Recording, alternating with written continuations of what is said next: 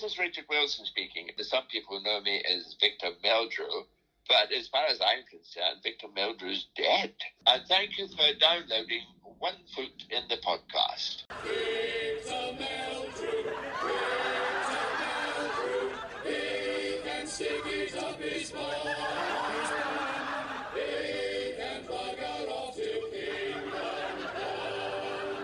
One foot in the grave. Hello, and welcome back to One Foot in the Podcast. You know me too well, but I'm here with a new guest who's never graced the podcast before. It's Dan Heath. How are you doing, Dan? Oh, very well, Tom. How are you? Very good, yeah. So um, we've been keeping in touch on Twitter, haven't we, for the last I don't know how many months, and uh, thankfully we could arrange for you to to come on and help uh, talk through Series Six, Episode Two, Tales of Terror. Yes, uh, genuine pleasure being sandwiched between illustrious guests. So, It uh, no, it's actually, great. yeah. What was the la- the last episode that went out would would have been well, actually, by the time this goes out, it will be the Executioner's Song episode one. Yeah, that's right. technically. But as I record, I last spoke to Richard for the Q and A, Yeah. which will go out soon. Well, when this goes out, it's already out. But yeah, you're absolutely right. You're sandwiched between the two, and I've got David Renwick on next week. I don't know when I'll be releasing that, but yeah, there's no pressure on your shoulders there, Dan. No, no, of course not. So, Tales of Terror, then, where does that rank for you in uh, for Series Six as your favorite episode, least favorite episode? And series six, it's yeah, it's a strong episode. It's up there. Yeah, it's it's one of yeah, it's definitely one of the best of the six, in my opinion. Because that final episode is hard to like, isn't it? Because it's the final. It episode. is. It's I'm almost not counting it in a way. It's, Mm. it's odd. It's, odd. it's a separate entity, isn't it?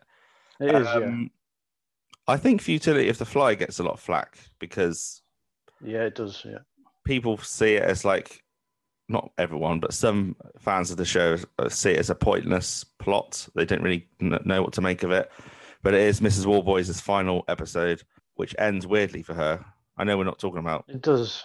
Futility the Fly, but she sort of it ends on a weird note because she thinks Victor's sort of into her, as it were, Yeah. Well, yeah. with the And traps courgette. his marrow in the uh, Yeah. courgette. Is it? Yeah. I think it's a in the, courgette, um, yeah. She's it's- the door, and that it's it's a.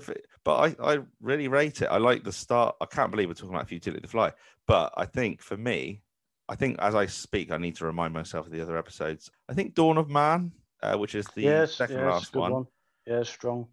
I think there's that scene in that episode in the car with Margaret and Mr. Mr. Swaney. He's sort of having a he's sort of reflecting on his life, and he like you know he's going to look after Yeah, me, sort of. Quite So- poignant. very poignant. I can't basically answer. I, I I don't know. Threatening weather is a great one. It's a one scene wonder. Those kind Yeah. of episodes are hit and miss for people, aren't they? Some people don't like it when it's just set it, you know, in one room. Yeah. Well, then then you've got the beast in the cage. That's one of the most loved, of course, and that's in one location. So Mm. that seems to be a favourite for both Richard Wilson and Doreen Mantle. Anyway, they both seem to really enjoy that. yeah. So and I think Annette, it sounds like have, sorry, that sounds like they had a very hard time filming it. Which yeah, I don't think the conditions were perfect, but again, on reflection, I think they saw it as a great piece of writing, and uh, it's a lot of people's favorite. But Tales of Terror, I mean, I don't know what what what stood out for, for you when watching this episode. specifically. Um, yeah, it's a strong episode.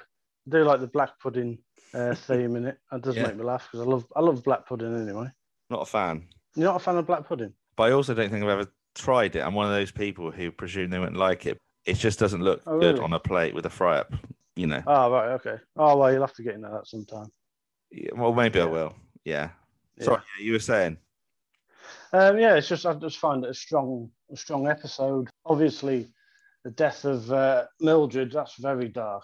Very Oh, dark. of course, yeah. That is that has to be the standout. Obviously, yeah. yeah. We will be. I'm not worried about uh, any spoilers there. I expect I the listeners would have seen it. So there's some great, there's some great, very funny bits in it, especially when Mm. he's bricked into his own bedroom with disbelief. um, it's one, of, fantastic. it's, it's one of those episodes where Renwick gives you the.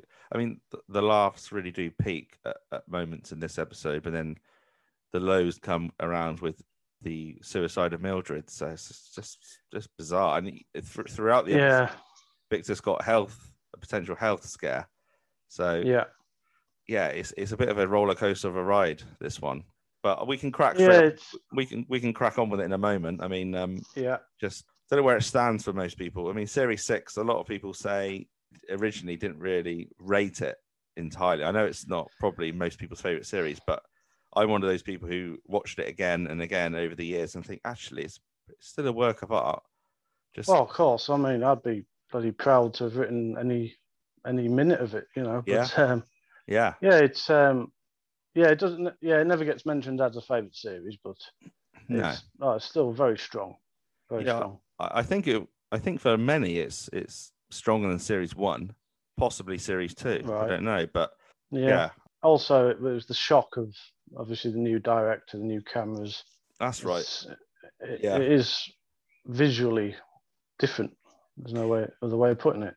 Yeah, we got. Well, we I mean, Chris- I don't know. Would I would I enjoy say Only Fools and Horses in 4K from the 80s? I don't know. It's some, not something I could answer, but it'd be completely different.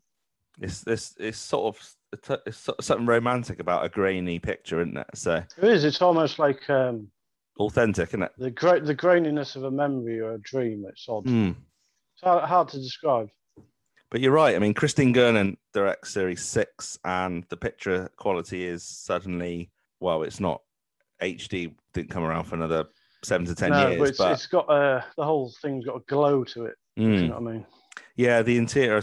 Again, I spoke about this on the first Executioner song with with Sarah, but it's something about the interior design team. Obviously, spruced up their place, and it looked like it was definitely up to uh, the modern standard at the time. And even now, when you watch it, it's probably not that dated, even even for No, Victor, no. someone of Victor Meldrew's age at all. It, it looks sort of still with within the times, bar the huge, massive television they had, which was sort of a massive chunky back. Yeah, But yeah. yeah. All right. Well, I got um a little synopsis prepared, which I've not been so organised with that in recent times, and then we can crack on with it. One The Meldrews are yet again at war with the local tradesman, which comes with its hilarious but unfortunate consequence. Mrs. Warboys and the return of cousin Wilf cause a frustrated Margaret to take shelter as the Meldrews are supposedly attending a funeral, and Victor has yet more anxieties relating to bowel trouble on his mind. Okay, we open up scene one, uh, the exterior of Riverbank, uh, to a pile of bricks outside 19 Riverbank with a sign on the front of the lawn that reads DW Blissett, landscape construction specialist with graffiti, uh, presumably by Victor, says our crap on the end. So it's, Yeah. a, it's another experience by the Meldrews where something's gone wrong. I'm sure you will have checked the area code 01632, and that doesn't exist, unfortunately. Does it not? I, I didn't. I usually would do something like that, but thank you for uh, checking. It's it's not a uh, it's not Christchurch then. Okay, no, it might be. Uh, so no, it doesn't exist. DW Blissett. I I couldn't work out if that was a Renwicky name, Blissett. I think Blissett, so. yeah, it is a bit Blissett, yeah. Bit I see Blissett. where you're coming Mm. from.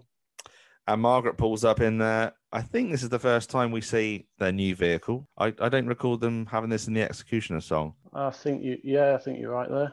I could also be wrong because I only reviewed it a couple of weeks ago and I, maybe three weeks ago, and I've already forgotten. But it's a sort of maroon coloured vehicle. What's the make of that? Is it a Volvo? Right.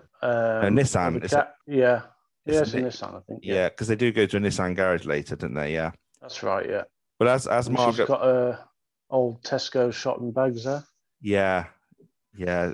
Then usually they've got Sainsbury's bags. Good food costs less at Sainsbury's, which is the old slogan, which Yeah. I recall well. As Margaret pulls up, she she's looking. We got like a funny angle of Margaret, not a funny angle, but we're sort of looking up high up when she's looking at the front of the vehicle, looking not too pleased as she uh, Yes. goes to walk walk in, and Victor is now seen in the living room ranting to Mr. Blissett. Real full power. He's got is he hasn't lost much of his energy over the years. He's still No, no, fantastic.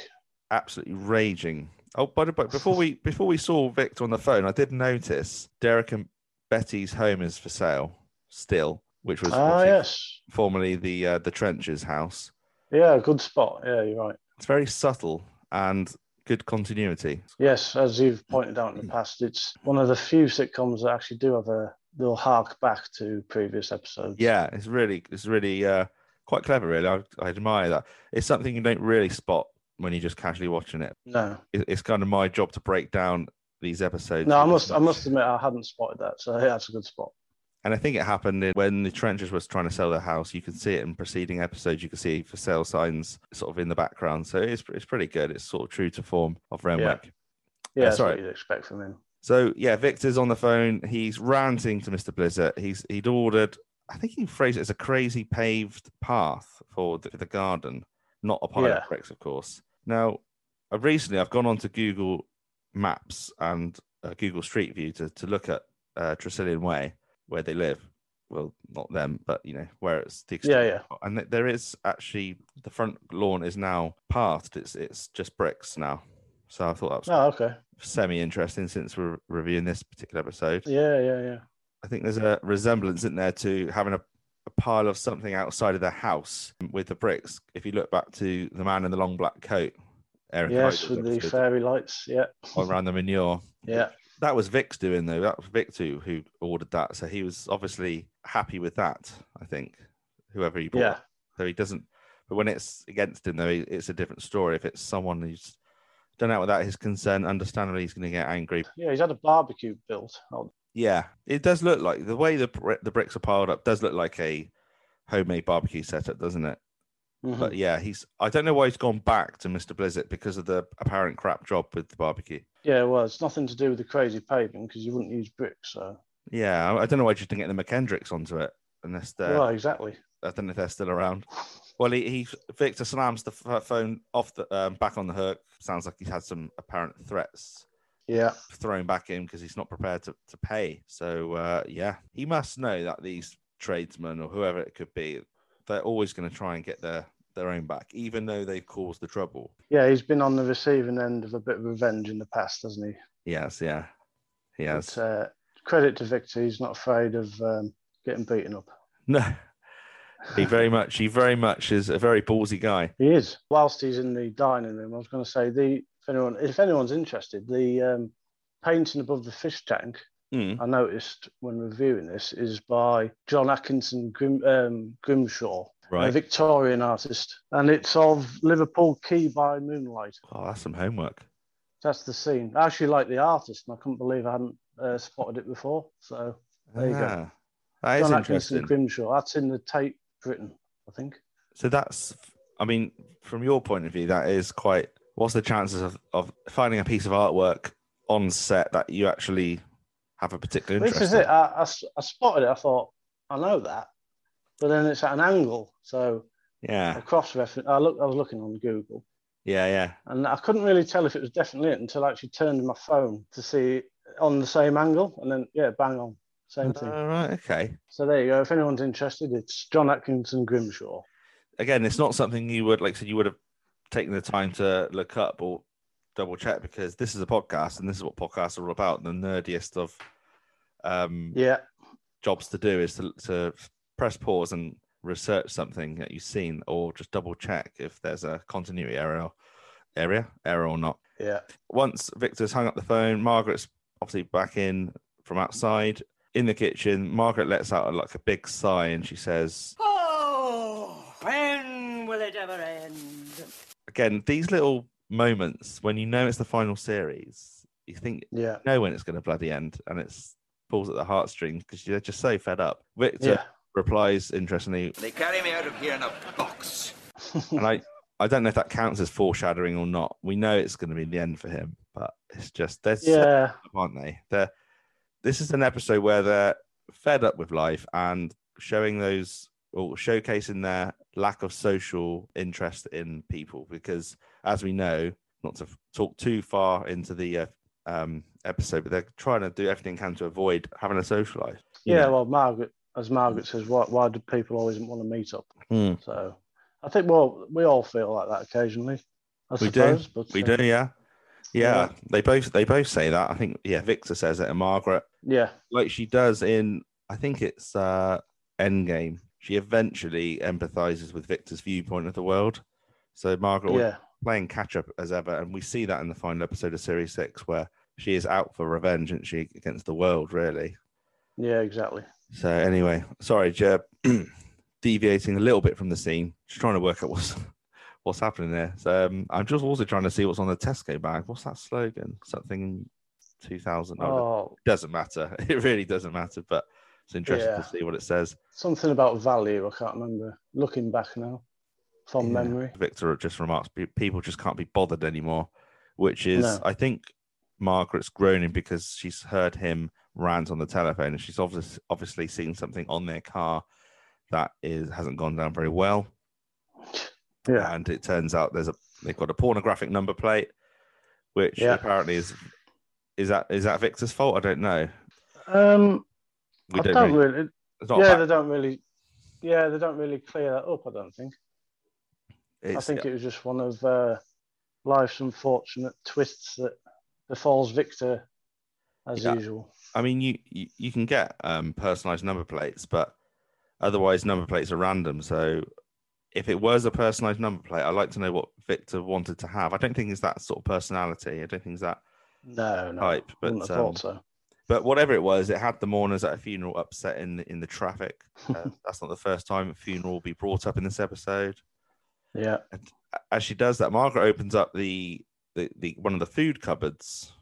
Whenever there's a the, the food cupboards opened up or, or referred to, whether it's Mrs. Warboys cleaning some of the filth out or um, yeah, that's Nippy- classic. Nip, Nippy's dog food tins. There's always something funny. Yeah. Um, and I think there was something with his brother, Alfred, something to do. I think he was making a tally of how many time, how many days he's got his brother's going to be staying, and he's like ticking them off. Oh yes, that's right. Yeah, that's in right. it, in this case, Victor's got a list of Monday Bowel to Sunday movements. bowel movements. Margaret's like, so do you have to have these inside the cupboard? It's like it's a good point. Why in the cupboard? Yeah, it's. Uh, I did actually um, take a note of his movements. oh god. um, because I hadn't, I hadn't, I hadn't actually noticed them closely before. So he went three times on a Monday, once on a do. Tuesday, Yeah. once on a Wednesday. Thursday has got a question mark. That's what that was. uh, three times on a Friday. He didn't go on a Saturday, but once on a Sunday. I mean, that doesn't sound too out of. Yeah, just a question mark. That's a good bit of detail. I know his bowel's been playing him up, but I just in this moment thought of a possible plot hole. Everyone who is listening to this will have seen this episode before, but ultimately, the cause of his bowel issues is the black pudding, is it not? And he hasn't yet eaten the black pudding, has he? He hasn't been given it. Uh, well, I've no, I, well, I've I've never seen it like that. I've always I always thought he um, just had a, a bowel problem, Just a dodgy bowel. And- is is the, the cause of it was. eaten- and he's getting it investigated. Before that happens, he's eating the black pudding, so it, it looks like a worse um, diagnosis. Uh, so he just had average bowel problems, and it was made worse by Mrs. Warboys. Is just you know Yeah, that's what I was assumed. Anyway. okay. Yeah. I so could not be really. wrong. I don't know. No, I think you're right. I think I'm reading too much into this, as I always do. Again, I feel All like it's my job to read into these these things, and God knows what David Renwick would say if he if he um. Well, apparently he's listened to some of my episodes, but I like I'll be keen to know Oh, how much I've annoyed him with the um, Yeah, yeah. pettiness I, of my nature of this podcast. It can be. Um, well, you'll soon find out. yeah, but here, yeah, so Victor has been advised by his GP to keep an eye on on his bowel movements. That's the bottom line. I don't know if this also. I made a note that I feel like that the bowel movement thing could be Renwick putting into people's minds that Victor will die of some sort of natural cause, sort of to throw them off the scent, because there's obviously a big secret how he would die. I know on if you if you listen to any any Renwick interview.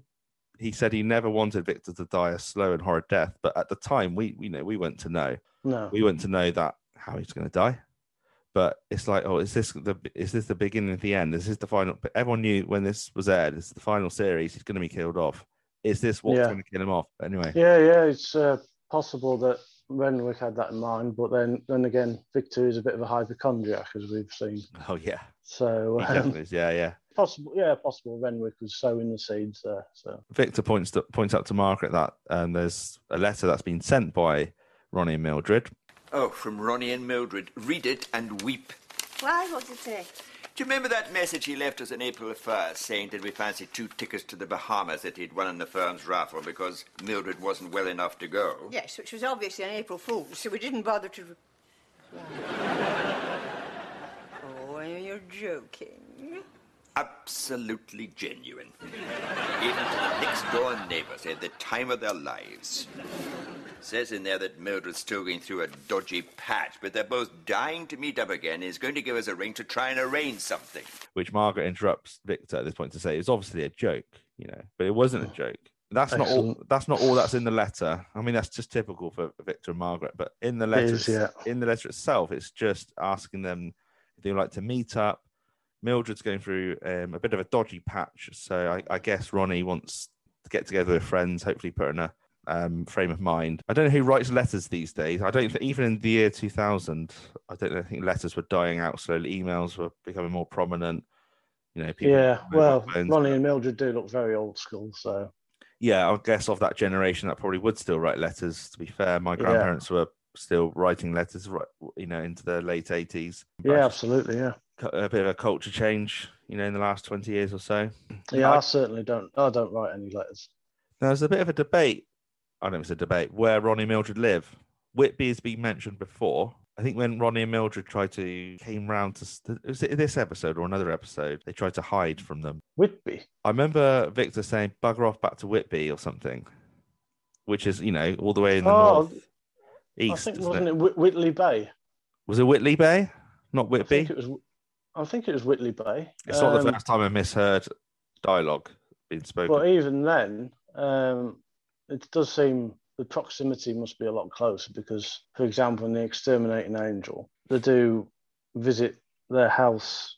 Yeah, Yeah, so they can't be that far away, surely. And Victor's Unless- on the job, on his chauffeuring job. but they've also their their finances have been referenced in the, in the respect that Victor's. I think again he said something like probably come over to tell us about their new loft conversion. You know, to have a loft conversion, you probably got a few quid stacked Yeah. away to a certain extent, and I, they might just have a second house somewhere. But I just it's ne- it's never been. I'll probably have to ask. Yeah, the possibly. I'll probably have to ask the man himself on his opinion Yeah. whereabouts they live. Do they live in Wingate? Do they live just down the road? It doesn't matter, but but they've written a letter, see. So I feel like if you lived Yeah. down a street away, you just knock on their door, wouldn't you? Anyway, that's why I thought I'd raise it, but nevertheless. No, no, interesting question. I've never really considered where Ronnie and Mildred live. It's usually um, the question is where um, the Meldrews actually live. But um, Yes. yeah, interesting question. Oh, God! And the answer machine's not working. We'll have to declare a full code red. Let every call ring, then dial 1471 and see if it's safe to phone back. Well, Margaret has a bit of a panic and realizes that, you know, because basically they're gonna in the letter they're gonna maybe follow it with a phone call, which Mark has a bit of a panic and realizes the answer machine isn't working. The answer machine is a common denominator in the the amount of stress that causes Victor or the telephone Yeah. itself. So she's uh, and that's a full code red is needed just to wait for the phone to ring, see who leaves the message one four seven one, and uh, yeah, I thought it was just funny how Annette Crosbie over dramatically goes, "Oh God," and the phone Yeah. isn't working. They're, that they're. I don't know if they would hate Ronnie Mildred. They're just that against seeing them. Uh, yeah, I think they're just they're probably nice people, but incredibly irritating. And they just Yeah. a bit like Mr. Foskett. Yeah. Oh, dear old Mister Foskett. Yeah. Yeah. Yeah. And then Victor does say he knew it was a bad sign. I think referencing the, the you know the letter arriving when he's the day they're lit going through because obviously Victor's had the row with Mr. Blissett, the letter arrived from Ronnie Mildred, the pornographic number plate, all these things are mounting up, and Victor just says, you know, running out of t-shirts, meaning I had to wear one of the novelty Ronnie Mildred t-shirts. Just knew Yeah. it was going to be one of those days. And he, he follows up with a weirdly profound statement saying, "Why do people always want to meet up?" I don't know if you Hmm. have people in your life that you used to know, Dan, like used to go to school, college with, or whatever, and all you've got in common really is the past. And you know, as Yeah. we get older, we do become different people, don't we? Maybe Yeah. your outlook on life changes, and when you do meet up, you know, what, what have we got in common? I mean, if any of my mates, I know exactly. Yeah. if I've got people I know listen to this, they probably think, "Oh, sod you then, Tom." But I, Yeah, I'm I know. It's just I know that people are like that, and uh, it happens. That's just life, isn't it? It's, It is. Uh, we all evolve and move. Yeah. Victor's also not looking forward to Mrs. Warboys coming over with the return of cousin Wilf, who um Oh no. who now uses like one of those voice box machines. I can't know the, the phrase for it, uh, like a, a Stephen Hawking box. It's a poor man Stephen Hawking's box. Yeah. and he's apparently had a stroke, so therefore lost the ability to like verbalize. Now I don't know if this actor, cousin Wilf, did he have a stroke in real life, or was it just was it was his stroke that he may have had as you know in real life used to his advantage for comedy purposes? I've got no idea. Nor Um, have I. No, I I, no know. idea. No, I can't even comment on that. I couldn't. I, I did a little bit of research on um, John Rutland, um, but Doesn't will, nothing yeah. about nothing about stroke came up. No, he, he lived to a good age though. Apparently, ninety six in twenty thirteen. It's not yeah, too bad at age. all. Yeah, Yeah, yeah. I've I've recognised him in certain things. Um, I think an episode of the Avengers. Yeah. All sorts, lots of two on his stuff. two. So, yeah, pretty pro- prolific. Chariots of Fire. Also, um, as is again, I say this every episode, whether it's someone who's passed away, is you know before their years, the last thing they've been in is One Foot in the Grave. And I know he was. I don't know how old he would have been when he was in this episode. He looks. I think he was supposed to be sixty-five, isn't he? Or celebrating as as the character. 65 or Yes. 75 he didn't act again apparently he may well have been on, in stage but um imdb is No, yeah. yeah So you, you might be quite right about it's possible he did have a stroke. Yeah, I, I, one of my guests who had on. Sorry if you're listening and you say it was me who said that. I I want to give credit to that particular guest. I can't remember. It might have been Simon, um, who who I had on. I think it would have been the worst horror of all. That was when they were trying to avoid them when they came knocking on their house door. I'm sure it was. Yeah, the worst horror of all. Yeah. Yeah, Yeah. and I think I. I think that's Simon, I think Simon made that comment. I don't know why cousin Wilf was brought up in that because that's nothing to do with. I know what it was. The episode where cousin Wilf is supposed to be going to the BBC centre with Victor and Margaret, and they take the window cleaner. Was that worse horrible? It must have been. Um, yeah.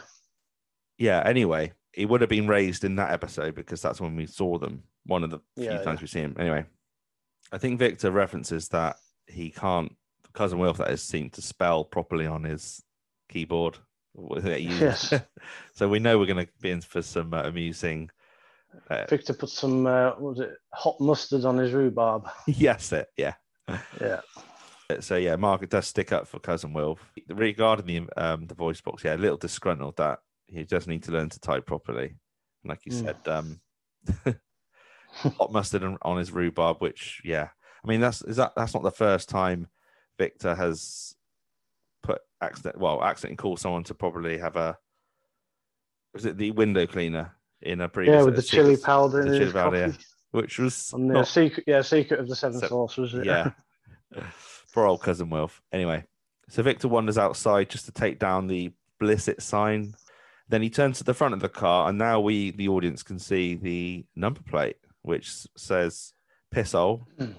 P yeah, is a that good one. P one five five five five. P I yeah. five five yeah zero L E Pissole. Yeah, I think the innocence Yes. of me watching this when I was younger. I mean, I wasn't that young. I don't think four, 14 is sort of young watching this when it's out, but I just I just read it as pisole, so I Really? pronounce ole like like a Spanish term, obviously p- pissole. But yeah, the, the, the roar of the laughter from the audience was um, Yeah. enough to you know that's Enough. just Yeah. in the I think it's later in the day. Victor's in the back garden. Uh, it looks like a nice hot summer's day, doing a bit of tidying up. Uh, Does it look like they've had a bit of work done this series in the garden? I think so. Yeah. Yeah, that- they've even got a um, pergola. do, do you think that the owners of that house just have it how they have it, and then the art department come in and they they obviously want to change up a little bit? I think a bit of both, and obviously they got paid for um, allowing them to use the house and the garden, so they probably had a quite a nice few quid to spend on it. Yeah, that's true. That's true. Yeah. Well, Mr. Swaney is yet again. I I do find it funny when a character is sort of heard but not seen, and he Yes. opens up with one of his suggestible yet sort of innocent euphemisms that often catches Victor out. Morning, Mr. Meldrew. I see your butt's in a sorry state at the moment then. God.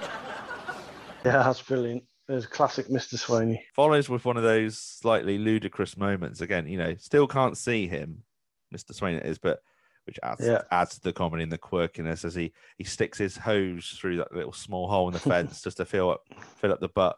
Again, looking quite suggestible. With the look on Victor's face of that disbelief I think that's just down to the acting, isn't it? Richard Wilson. Oh, can pull it off. fantastic! Yeah, That's enough, brilliant facial expressions.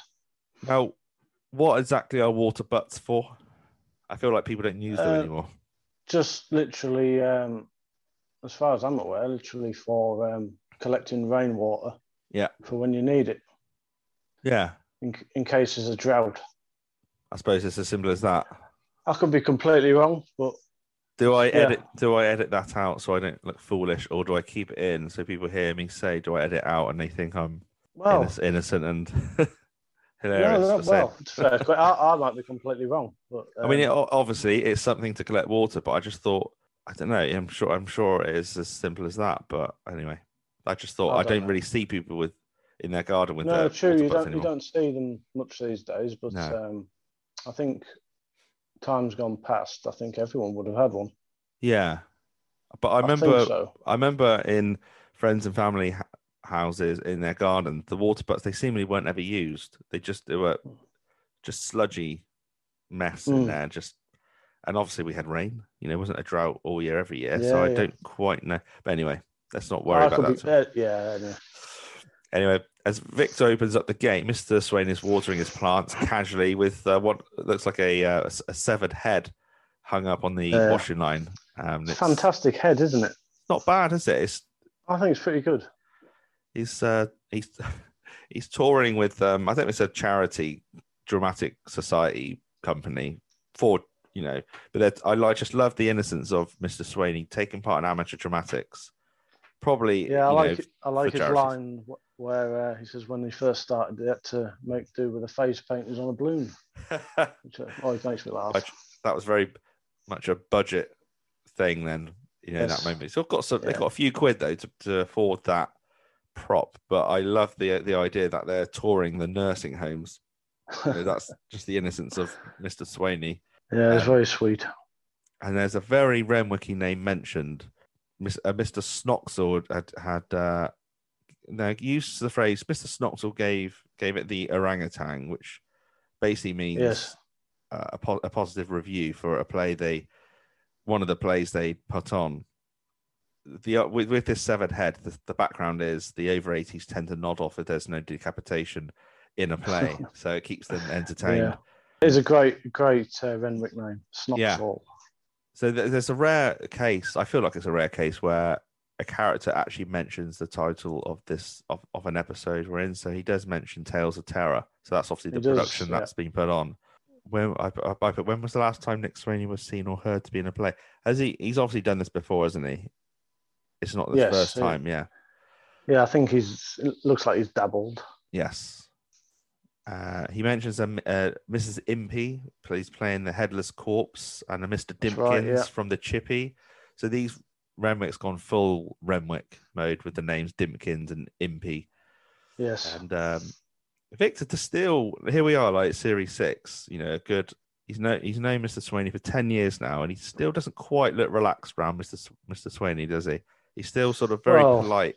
yeah, I don't think I could truly relax around him either, even though he's a sweet man. But He's, um, he is sweet, yeah. Yeah, he's, uh, still. Well, Victor never did see his mother, did he? No, no. Margaret allegedly did, didn't she? The yeah, first... she went to. Um, she'd had a funny turn, and she went down to um, help her. But uh, Victor, no. because I, I I debated that he, maybe Margaret was just humouring, not humouring Mr. Swain in that episode. In is it in Luton Airport now? Can he scream? Where yeah, I've just been upstairs to see Mr. Swain's mum, but I thought maybe she hasn't, and she's a bit scared of Mr. Swainey because he's he's a bit bit psycho. But that's yeah, that's, even, that's even darker. Yeah. it's even darker. But however, someone else pointed out that she goes fly fishing out of the guard out of the window, didn't she? And exterminate. yeah, yeah. Not exterminate. Is it exterminating angel? Uh, yeah, it is. Yeah. Yes. No, no, no. Sorry. Yeah, yeah, an exterminating yeah. angel.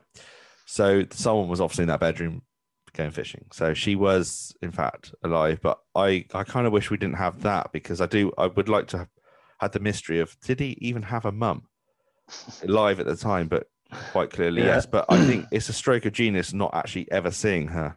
And Yeah, I. I think that's taken from Dad's Army, isn't it? With Mister Mainwaring, not you know, you don't see Elizabeth.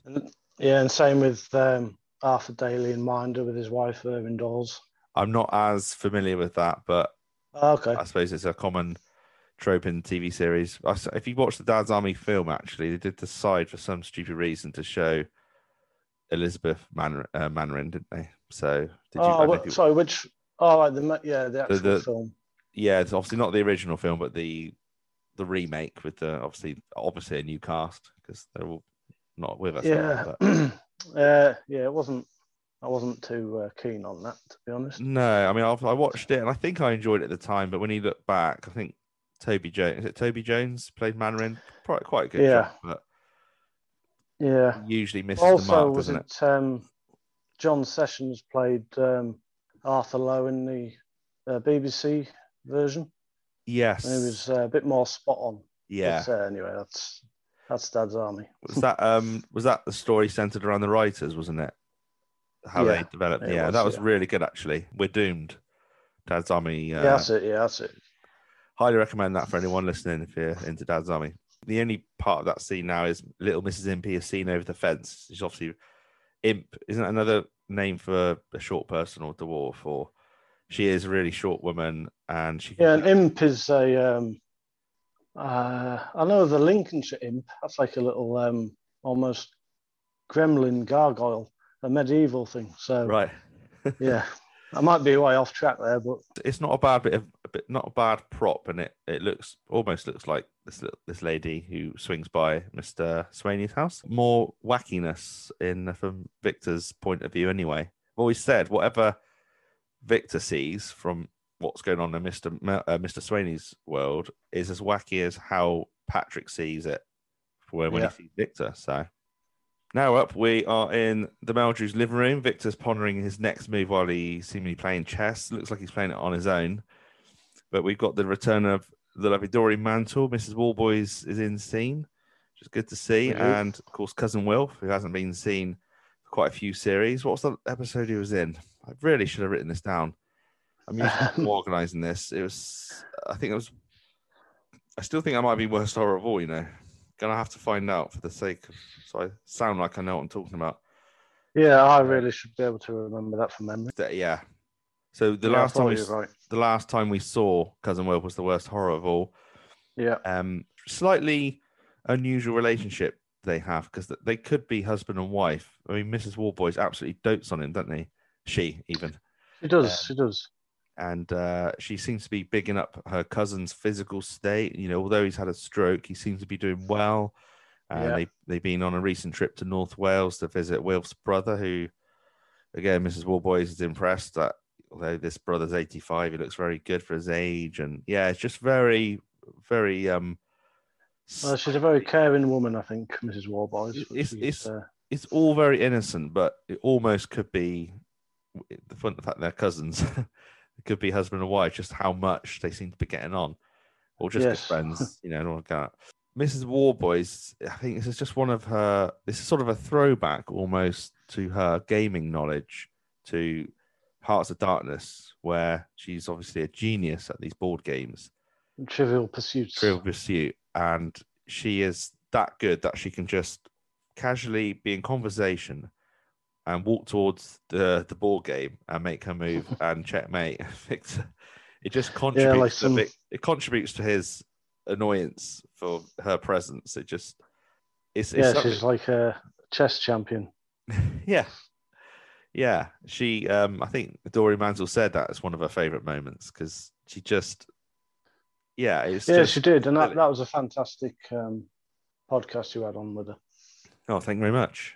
Yeah, Very well, good. She made it nice and easy. She was very sharp with, um, certainly with the episode she'd been in as well. She could remember pretty much all of it. Yeah, she was very sprightly, lovely Yeah. Yeah, So- but she what she basically she wanders off to get something from her handbag, and she stops in the tracks and yeah, stops talking, effortlessly makes a, a move on the chess, and I think she wins. I think she wins, but she wins.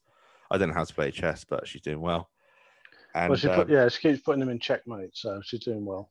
Because I thought checkmate just meant I've won the game, but that's my ignorance of chess. I don't know if you play chess. Well, well it, yeah, you can get out of checkmate, but Okay. um, it limits your options. Actually, I could be wrong. It's so long since I played it.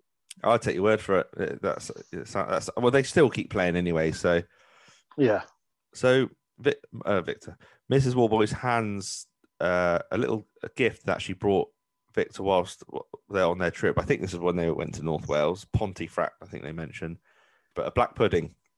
Well, it essentially is, yeah, a blood sausage.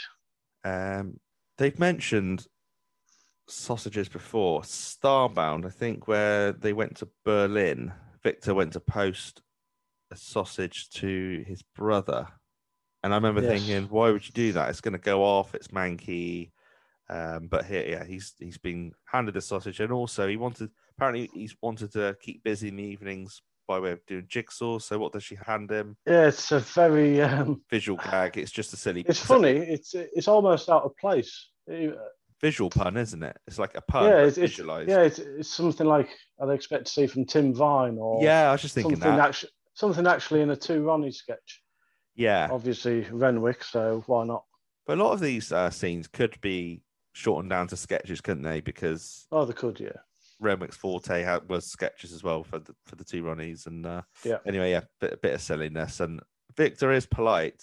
You know, he says thank you very much, Mrs. Warboys, rather than saying what the bloody hell's this. He's just yeah, he's polite enough about it, and it Yeah. could come in handy. So why not? Oh, quite right.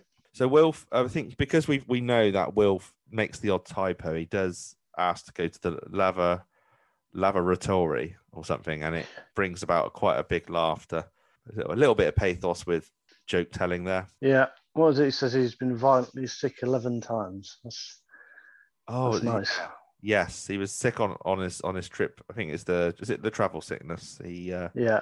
he suffers with. Yeah. So apparently, because it's Wilf's seventy fifth birthday, um, that week on the Friday, Mrs. Warboys wants to take him up the road for a, a nice slap at meal.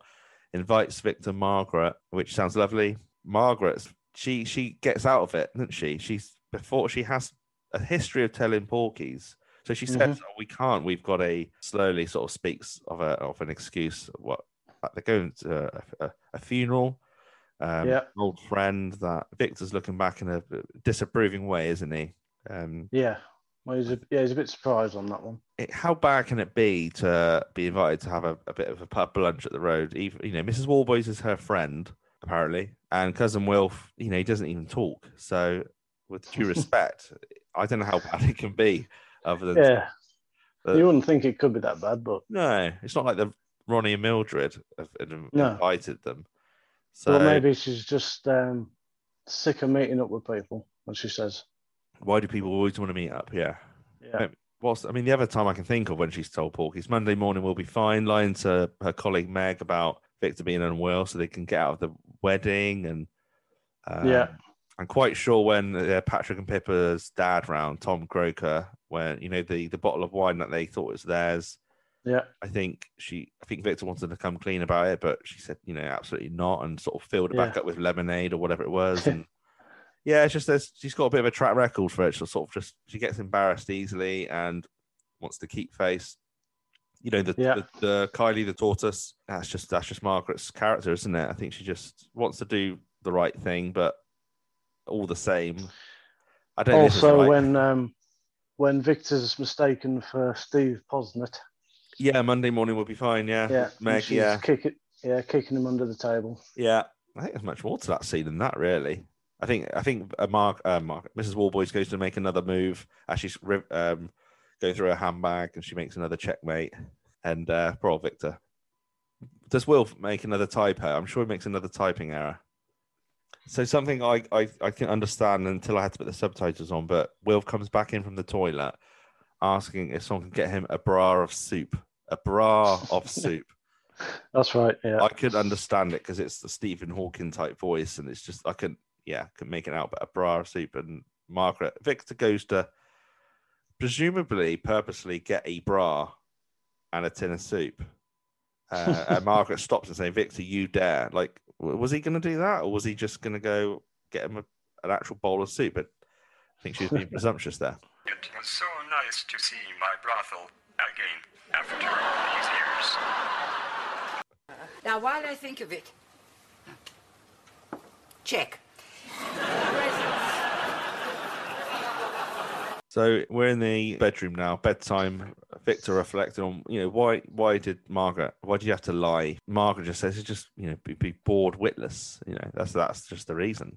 And Yeah. Victor takes off his jacket, and we do see the Ronnie and Mildred uh, t-shirt he's had on Yeah, all day. It's, uh, it's- it is a great t-shirt, hideous pair, but Yeah, I think I'd that's the probably, I'd probably wear that around the house. I I would. I, I was thinking to myself, a money making scheme, I could get them made up and sell them. I don't have to get the BBC permission for that, maybe. But No, no. I think Would you would you um, go as far as having the toilet seat? Well, I was just gonna say it's the same picture, isn't it? It's the same. Yeah. I'm sure it's the same one. Would I? I don't think I'd get away with it at home. Um, no, I, no.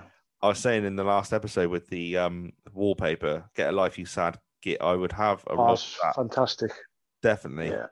Uh, but again, it's never going to happen with the missus at home. It's just never going to allow that. I think she'd let me wear the t-shirt at home behind closed doors. I think that'd be right. So Margaret agrees with Victor's earlier statement. Why do people always want to meet up? So she seems to be more supportive in his on in Victor's outlook on life. Probably not a healthy thing, of course. I don't know what they got. They just seem to they just don't seem to like people as they get older in this series. They just you look at Margaret in series one, sort of quite a smiley, positive character. She, she, Yeah. she just liked being around people, but not anymore. Maybe that's just the way life goes when you get older. I feel like that sometimes now, though, scarily in my mid thirties. Sometimes I just Yeah, yeah. stay at home. Yeah, I know what you mean. Yeah. Continues straight into the next morning. Uh, Victor gets up, opens the curtains. He seems quite chuffed that the builders, Blissett, has finally removed the bricks. He seems quite a bit cocky. Sort of said to Margaret, "See, this is what you get if you just keep on at them. They will eventually understand, you know, the message." Yeah. And he, as he uh, says that, he opens the door. And I remember the I remember the very first time I saw I saw this as it aired. I thought, what a great, Yeah, silly, fantastic. ludicrous moment. They're they're, they're blocked in, aren't they, with this this wall of bricks? Yeah, they've been they've been bricked in, and uh, Victor's line always makes me laugh. It says, um, You see now the kind of psychopaths we're dealing with? "What, what was it? Uh, what were they using? Muffled hods." No, yeah, I didn't quite understand that um that reference, but he says it in such a way that it's it's funny. I don't need to know what that truly means. It's uh, hod is a brick carrier, basically. Oh, okay, yeah, I'm Looks like a three-sided box, and you stack all the bricks on it. Are you quite DIY like that? Do you, are you could you put up No, a, no, just I've I've heard of hod carriers in the past and Okay. what it was, so found out years ago. probably the greatest prank played on Victor and Margaret. Uh, very imaginative. Very. I don't know how Renwick thought to do that, but that's yeah, the, even the McKendrick twins wouldn't have done that, would no, they? they wouldn't. They wouldn't. And I don't know how the builders didn't wake them up in the middle of the night. just, just yeah, it's fantastic. It's Just imagine that actually happening. Yeah. Now, my only question is how that wall would stay up. The cement is keeping the bricks together, but I'm quite sure that wall would still be. You can push that over, right? Unless it's on a Yeah, Um, yeah, I suppose you're right. Um, not a. depends. I don't know if the grout, the grouting, if that'd stick to the surround of the door. I don't know. Yeah, I suppose it would. Yeah, I just feel like there's carpet there, unless they've taken the carpet up and they fixed it to the. I mean, it doesn't matter. It's still a great joke. Still a great. I know. joke. It's just yeah. I don't know. I'd have to see it on the other side in the hallway, But uh, on, on the landing. Sorry. a, a tiny bit of detail I I had only picked up when I watched this recently was obviously I was inspecting every moment in this scene, and I I, I always felt the tarmac looked quite out of place and untidy. But I I thought actually, of course, it would be, wouldn't it? Because Mister Blissett and his guys can't tidy it up from the back, can they? They can only scrape off the tarmac from their side. So I thought it's just Yeah. these tiny little details of realism. That that's what it would be like. Yeah. Like it's, it looks an absolute mess from Victor Margaret's point of view. Yeah. But it's the w- weird prank as well, like cars in skips or old women in, in his bed or buying shoes off an you know a corpse. That's all strange. And you know, firefighters coming in every five minutes thinking Yeah. fire. This is like I don't know, I think this might be the best one. I don't know about you. Yeah, that's just the best one. It's up there. It's, uh, I think that's why we all love Renwick so much because it's such bizarre scenarios. Yeah, it's so odd, isn't it? But, It's- but not too bizarre. You can get away with it. we, we, we cut to Mr. Swain. He's on the other side of the wall giving some instructions on basically how for Victor to piss Yeah. in the hose. Even though that's not going to work. But um, Would it not work? I mean, I'm ignorant to no, you, there wouldn't be enough um, Pressure. pressure, would there? No. No, it's just going to sit Mm. halfway through the pipe somewhere, and it's definitely not going to squirt out the uh, squirt out the end. Wouldn't electric, well, these like electric hoses, wouldn't that do it? You know, like to, if you're cleaning your your pavement down, your um Um, jet wash. That's what I'm thinking. pressure pressure washer. Pressure wash. Yeah, Oh, that's a different. That's a different matter, isn't it? What but thought. Yeah. yeah, a victim, you know, must have some sort of ferocious wee coming up to for it to, you know, say travel down the hose, and Mrs. Swaney points it into the toilet. All the while, Margaret just she just Yeah. can't. God spare us, I think she says. Just Just another another great visual gag. yeah, it's brilliant. You can barely watch, and, and that's it. And later on, I think a builder, uh, I don't know who, I don't know if it's Blissett or another company, they just collect the last of the bricks, and um, Yeah. the Meldrews are on the losing side as ever. They don't, they they don't get the last laugh, do they? They just don't. No, no. Do you like that shot from the top of the stairs they do throughout the series? It does make you feel involved, doesn't it?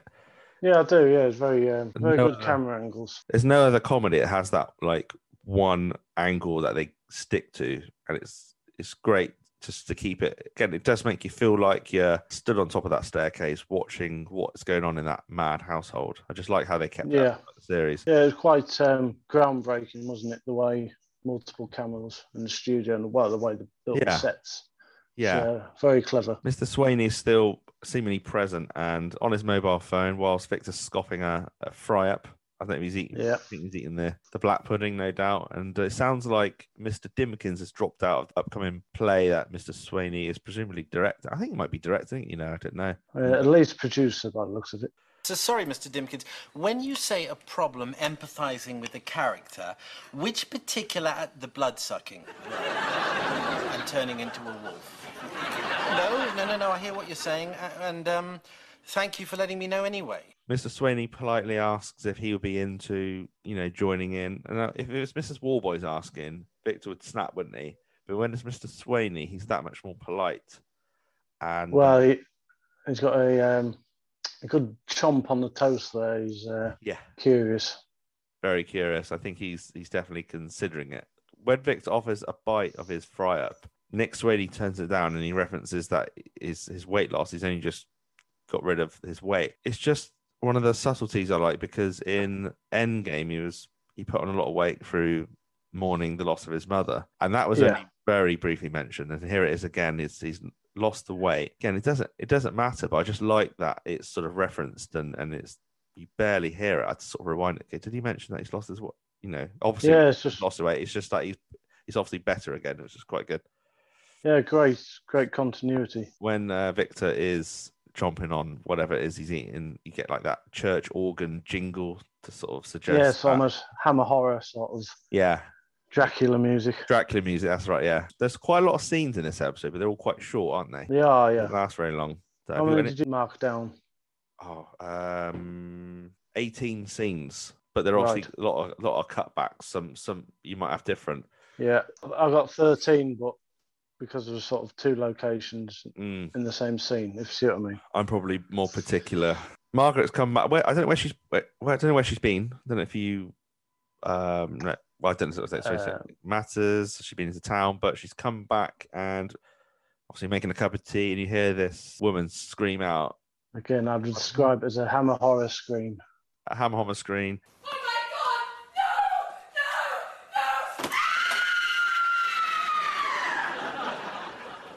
No, thanks ever so much. That was really useful, actually. It's given me some great insights, I think, on where to go with it all. Pleasure. Well, um, I'll see you at rehearsals then, Lindsay, on Friday. Okay. Bye.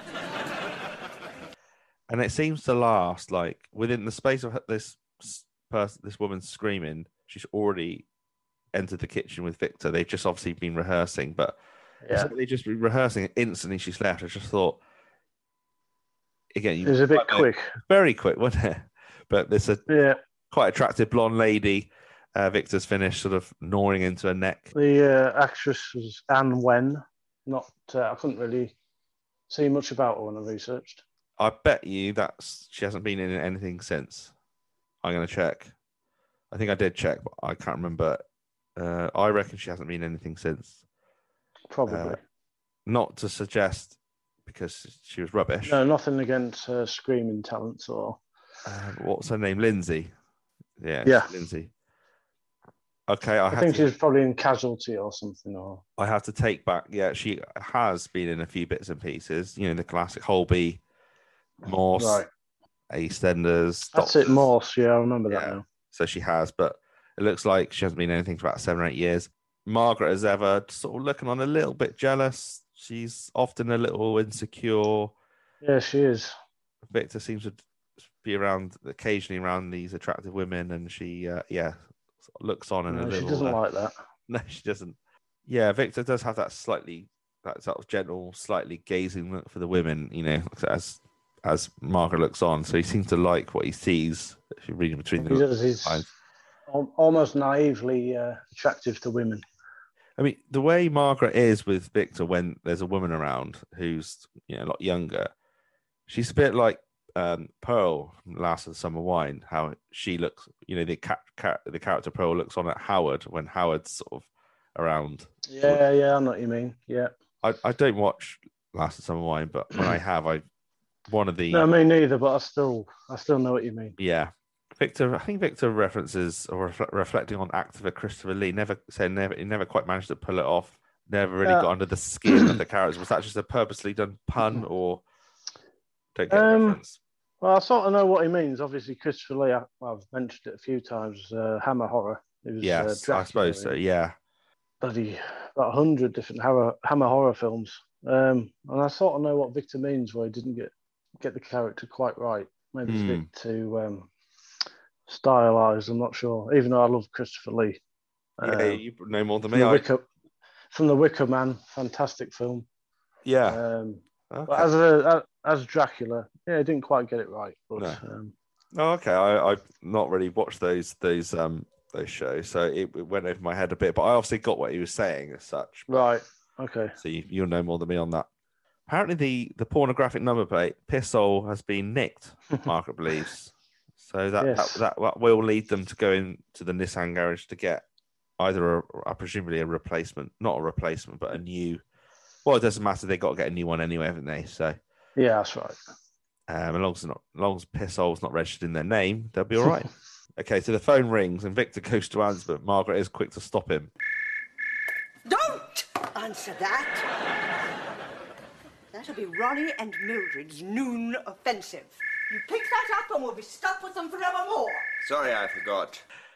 Annette, Annette Crosbie's great at that little. It's not really a Yeah, growl. she is. Yeah, So like pitch perfect with her delivery. yeah. I think she's as anti Ronnie and Mildred as Victor is. Usually, she'd be more lenient on matters. Yeah, that's very true. Yeah, but she she goes to head outside. I think, doesn't she? At this point.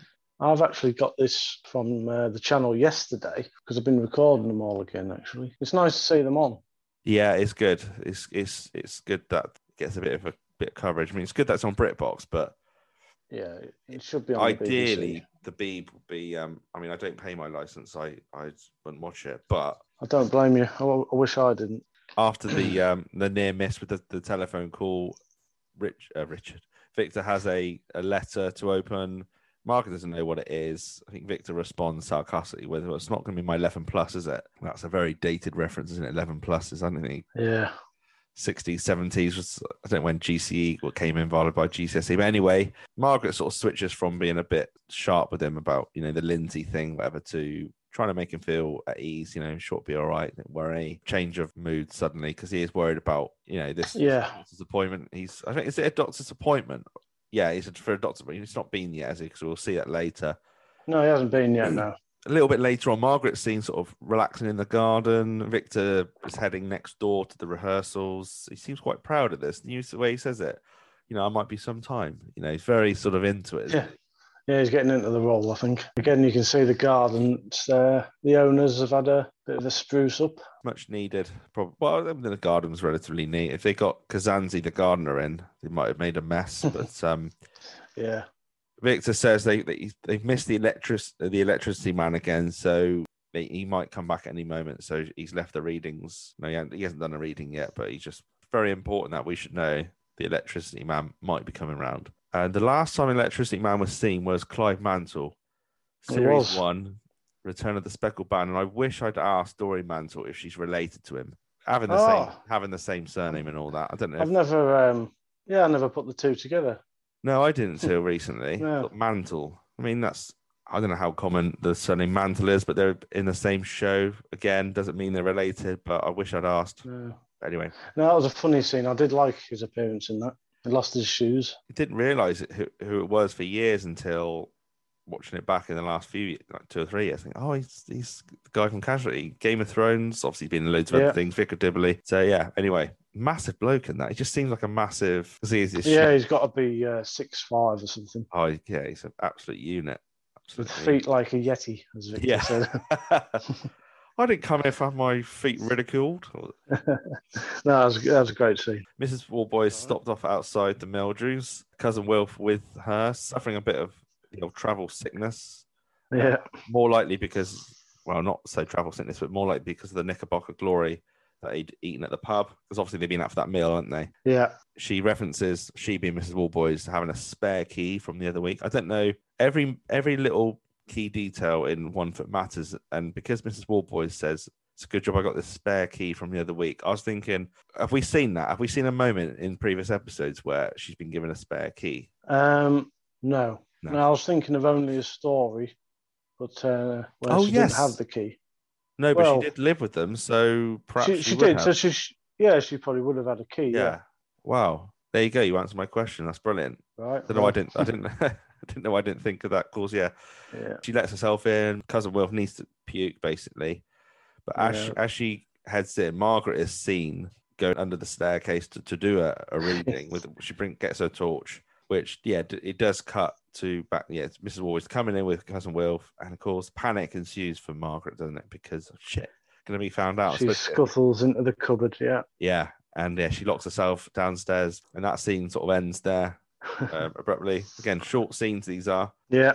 We're next door at Mr. Swainey's, the amateur theatre group, around for like a dress rehearsal. Apparently, some problem areas in Act Three. Now, this gets a lot. Mrs. Impey is upstairs with Derek, whoever that is, having a costume tweaked, which brings a little subtle audience laugh. I don't know why. Yeah. I, I think if I missed something.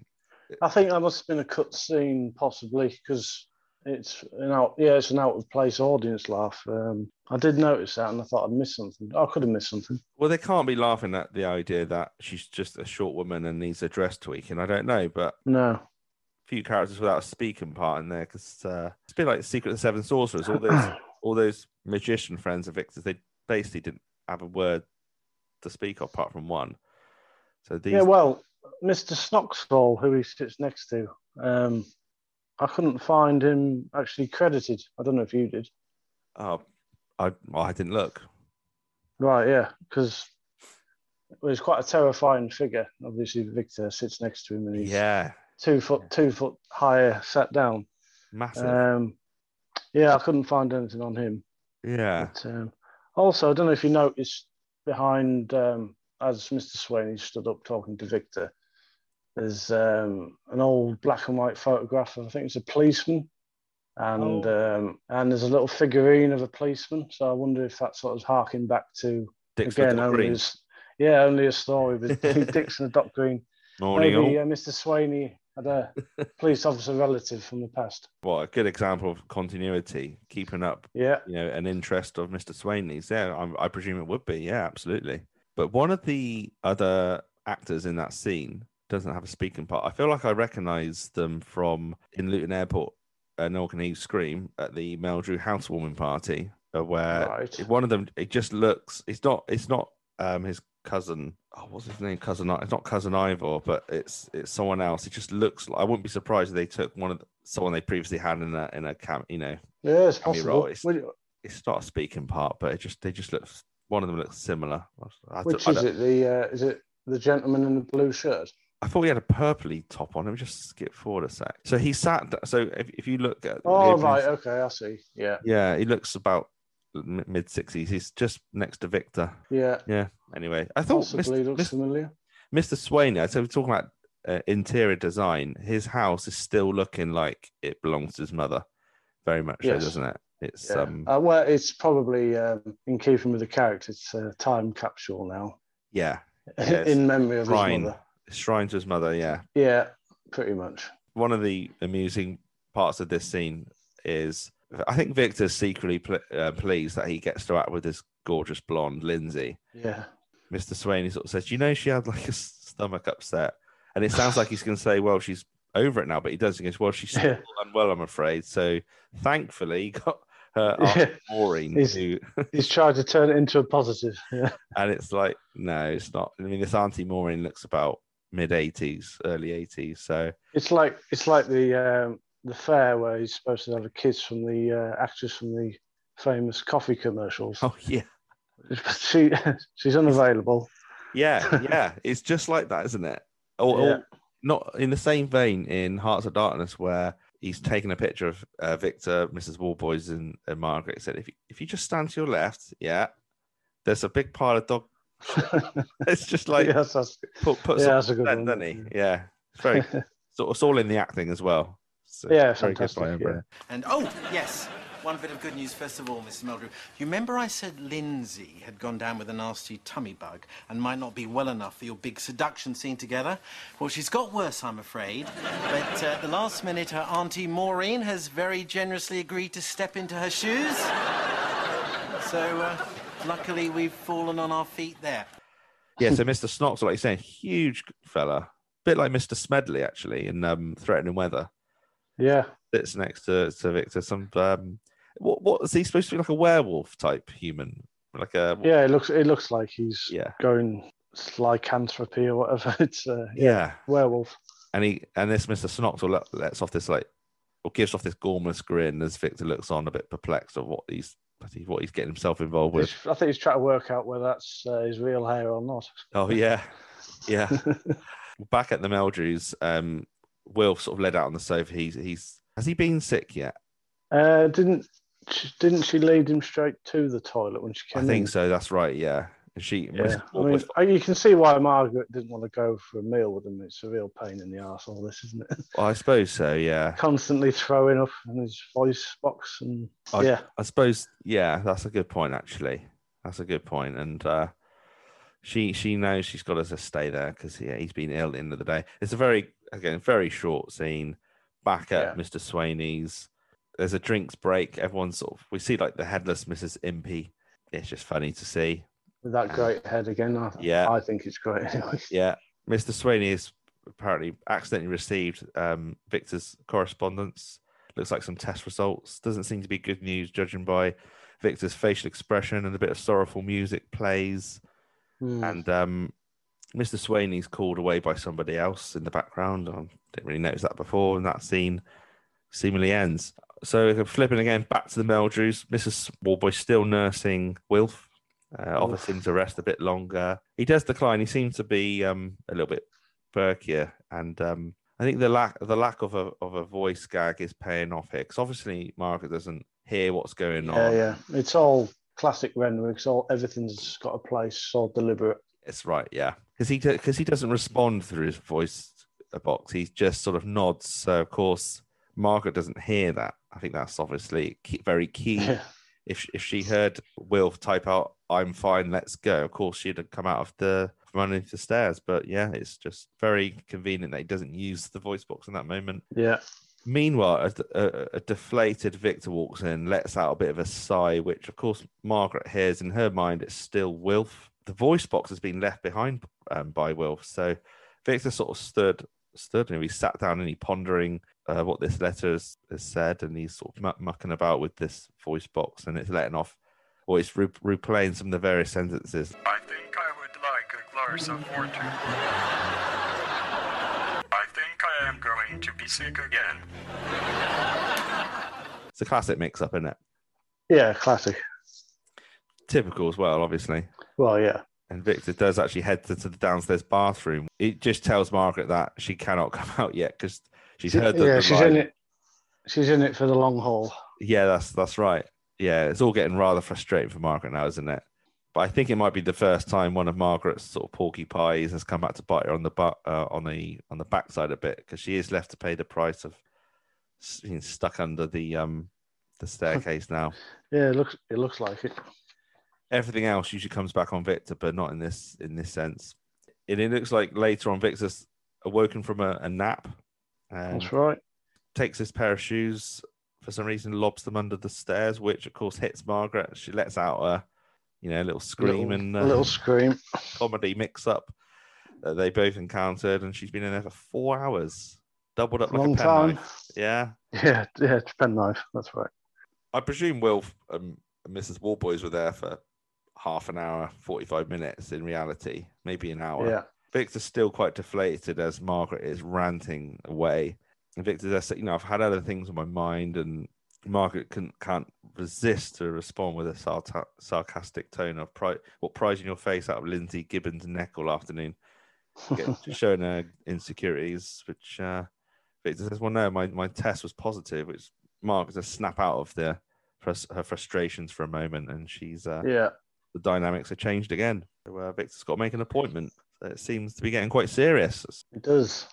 You know, when you're watching this for the first time, it's like I said earlier, it's the final series. You think, Christ, is this it? We're going to set us up for a Victor farewell in this in this manner. This doesn't seem right. Yeah, that would have been um, a bit too grim to finish the rest of the series with a diagnosis like that. You know, when you're watching this at the time, you're thinking, well, anything's possible with Renwick. Well, of course, yeah. It's never too dark for, for where Renwick's concerned. He's he's willing to push the boundaries. Uh, He certainly is. It's a bloody good job that he didn't kill him off in this uh, in that fashion. Though I'm I am pleased. Yeah. What was it? I was reading the um, the Richard Webber book, which you you put me onto actually. I probably mentioned Uh, about fan- sixteen hundred times, haven't I? Uh, absolutely, absolutely fantastic. I'm quite angry that I hadn't read it sooner because about ten years ago I read his one on Rising Damp, okay. which which was a fantastic book. Uh, for some reason, I didn't know he was prolific in that area. I can't now remember why mentioned Richard Webber. To do with Victor's death? Well, the the, um, the idea that Renwick never put. Ah, sorry, yeah, the way Victor, yeah, the way he's going to kill him off. It was, yeah, he was also toying with the idea of dropping a piano on his head Oh right. from uh, from walk, walking out of a shop in a happy mood and then slam with a piano. That really random. I don't know if that would work. Yeah, yeah, that's. I mean, I I, I. I, I, could- He obviously, scra- he- well, he scrapped it anyway, so yeah. I mean, I, I, I last read the that the book all the way through about seven or eight years ago. I do refer to it now when I'm reviewing episodes, but I skip to the episode reviews more so than the- Yeah. the, breaks in the between in that book. It just goes off on a tangent on, on different topics, but I only really look Yeah. up for the just for the purpose of the podcast. But wow, piano on top of. I just instantly think of bottom where Eddie falls through the ceiling Oh, yeah. playing the piano. so, that's that's oh god, great. yeah, fantastic. piano. Yeah, I don't Edward think Hitler, that. Edward Hitler, will you come down here at once? That's it. That's quite how Yeah. that's filmed. That's quite clever because obviously they had to they had to cut that, didn't they? Then It is, yeah, yeah. it's a pretty good job, really. Yeah. Anyway, really, that's good. Yeah. anyway, one foot in the back grave. on one foot in the one foot in the bottom. Talking Yeah. bottom. I recommend talking bottom if you've not listened to their podcast. I haven't really- actually. Um, really good. Yeah, I should, I'll have to get into that. Yeah, I'm fairly new to even as a podcast listener. I'm fairly new to all this this world, really. it is. Um, I, I only got onto you through I followed the actor James Dreyfus of Gimme oh, Gimme Gimme fame. Yeah, Yeah, and I saw he tweeted, retweeted, or liked one of your tweets. Oh And I right, yeah. thought- I thought one foot in the podcast. What? Oh, I thought what? Ah, oh, that's a bit of me. I'll, I'll. Cheers. Yeah, And since then. I'm I'm hooked, and lo and behold, Thank you. I'm here. yeah, So- yeah. I first discovered podcast like what podcast years and years and years ago, but sitcom podcasts, fans doing it. I think it was it must have been The Office Wernham blog podcast, Yeah, and at that point, me and mates were watching Fools and Horses together every so often. It's a bit of a, just a tradition. Watch an episode, have a Chinese, have a chat. It's just on in the background. We used to say, why don't we record this? Us just chatting away. So we did Yeah. the Jolly Boys podcast. which I've heard of. I've listened to a couple of episodes. I quite like them. Pretty good. Cheers. Yeah, I mean, it, My it- big, uh, as you know, I'm. Um, you're a sitcom. it's up. It's it's up there. Well, only falls and one from the grave up there. I will. I refuse to pick which is my favourite.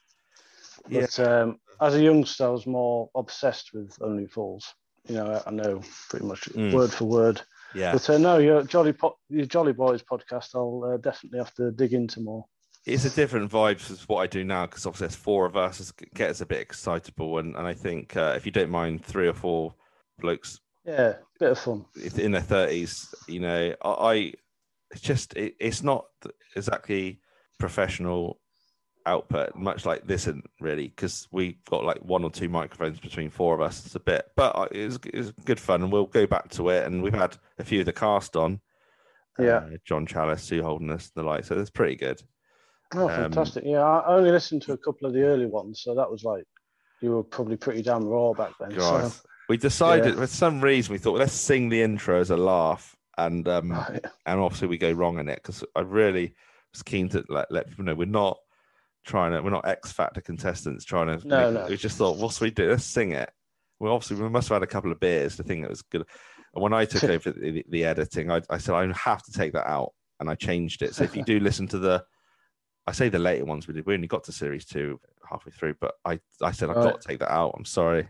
I just I know it's a laugh, but anyway, sorry. Back on yeah, back on uh on but yeah, there's some good sitcom podcasts. Um if you're a Tony Hancock fan, my brother does with a couple of the Tony Hancock Appreciation Society. oh, is that your brother? Is it okay? Right. Yeah, I've seen you uh, tweeting their stuff. yeah.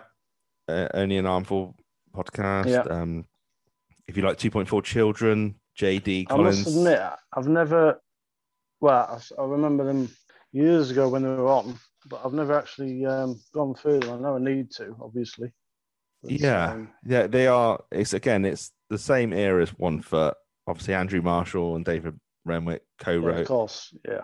together. I And did. I did have a friend who I was getting him into uh, One Foot in the Grave. I told him basically Hmm. probably the best sitcom ever made, and he said, "Oh, actually, Two Point One Children's."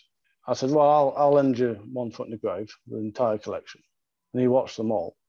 And I was supposed to return the favour, but I never did. So I Right. don't know why. I don't it's, know why. It's, a bit, it's yeah, family sitcom, but it's got loads of dark moments in it. Um, yeah, yeah, it's very well um, well spoken of. So is- I really very good. ought to. I do. I mean, you can't get. You can only get the first three series. So there's like eight or nine series. So there are. heard, yeah. It is out there in on the internet, so you can get them. And but yeah, Yeah. so um, who else? I, uh, the Goon Show. Uh, Tyler, who's been on the Yeah. started that up. So Yeah, Goon Pod and Blackadder, Jonathan Creek. There's right. There's tons. Yeah, loads. I mean, there's loads. There's something for everyone. Um, out of Peep Show, another out of office podcast. That's another office podcast. So it's all good. There's something for everyone. But yeah, it's a bit quite quite a big thing, really. And I always wanted someone to do One Foot in the Grave. When I was in Jolly Boys, I wanted to do One Foot in the Grave at that time anyway. So yeah. that's why I sort of left that for a while. Anyway, sorry everyone. Um, just a little free promotion for fellow podcasters. If I missed you out, I will give you a shout out next time. So the next scene, uh, Victor is sort of sat at the, the dining table in a bit of a glum state, reading his symptoms, illnesses, and surgery book, as, as like he did in the trial quite a lot. He's just going through what could be wrong with with him because he's got this appointment confirmed. Yeah, that's a real book. I found out. Is it real? Is it okay? Yeah, by H. Winter Griffith, MD, an American physician. Ah, It's, Okay. it's quite a uh, well-known book. I think in Endgame he was reading Caravanning Around the UK, but Ben and I couldn't Yeah, find that. you- yeah. it, and I really wanted it to be Yeah. real. But he's ha- he's had some tests. It's come back positive. He's got this appointment. He's probably yeah, like in Victor style, trying to find out what it could be. Margaret's on like another ranting rampage after she's she'd asked Victor to carry out like a, an errand. She'd given him two black bags, one with carpet cuttings for the tip, and the other some Yeah. clothes for the dry cleaners. And of course, he's thrown out he's thrown out her clothes, and and she's come back with the carpet cuttings in a that plastic suit dry bag. cleaner get, bag, Dry cleaner, yeah. yeah. It's another unfortunate mix-up for Victor there. But it resemble the gorilla costume mix up in a way, doesn't it? Yeah, it does, This time yeah, he's yeah. Um, and she like she is sort of laying into him, and she again notices he's very much wrecking any so this Mhm. impending appointment. I don't know if she she learn anything from the previous scene. She she should probably know just to go easy on him, even if he has Yeah. chucked out all her clothes. But you sort of understand it from Three, three of her best dresses, I think she says. Yeah, well, all his obviously all his vests were at the dry cleaners, weren't they? All in the wash, so they're not doing too well this episode. And um, No, but she does snap out of it. She's nice again, and Victor leaves uh, the house. Um, and Mrs. Warboy sort of pops in, doesn't she? She's her, her car's not starting, and she's uh, Yeah, hinting she- for a lift, isn't she? yeah, and she says uh, car's making a noise like an elephant when I go into third gear, which always makes me laugh. it, does- it, it really does sound like that if you've Yeah. ever been in that position. So she's hinting at a lift into town. Obviously, Margaret hands back the voice box, and that's pretty much it. Yeah, Until, until we're at the, the doctors. Yeah, Doctor. This actor's playing the Doctor quite well. He's quite a convincing GP, running through the results and the the Yeah, symptoms. Doctor Doctor Dinage. Doc- Doctor Dinage. Is that mentioned? Or is Yeah, he's credited as Dinage. Yeah. And there's no reason you can think of why blood should have found its way into your digestive system.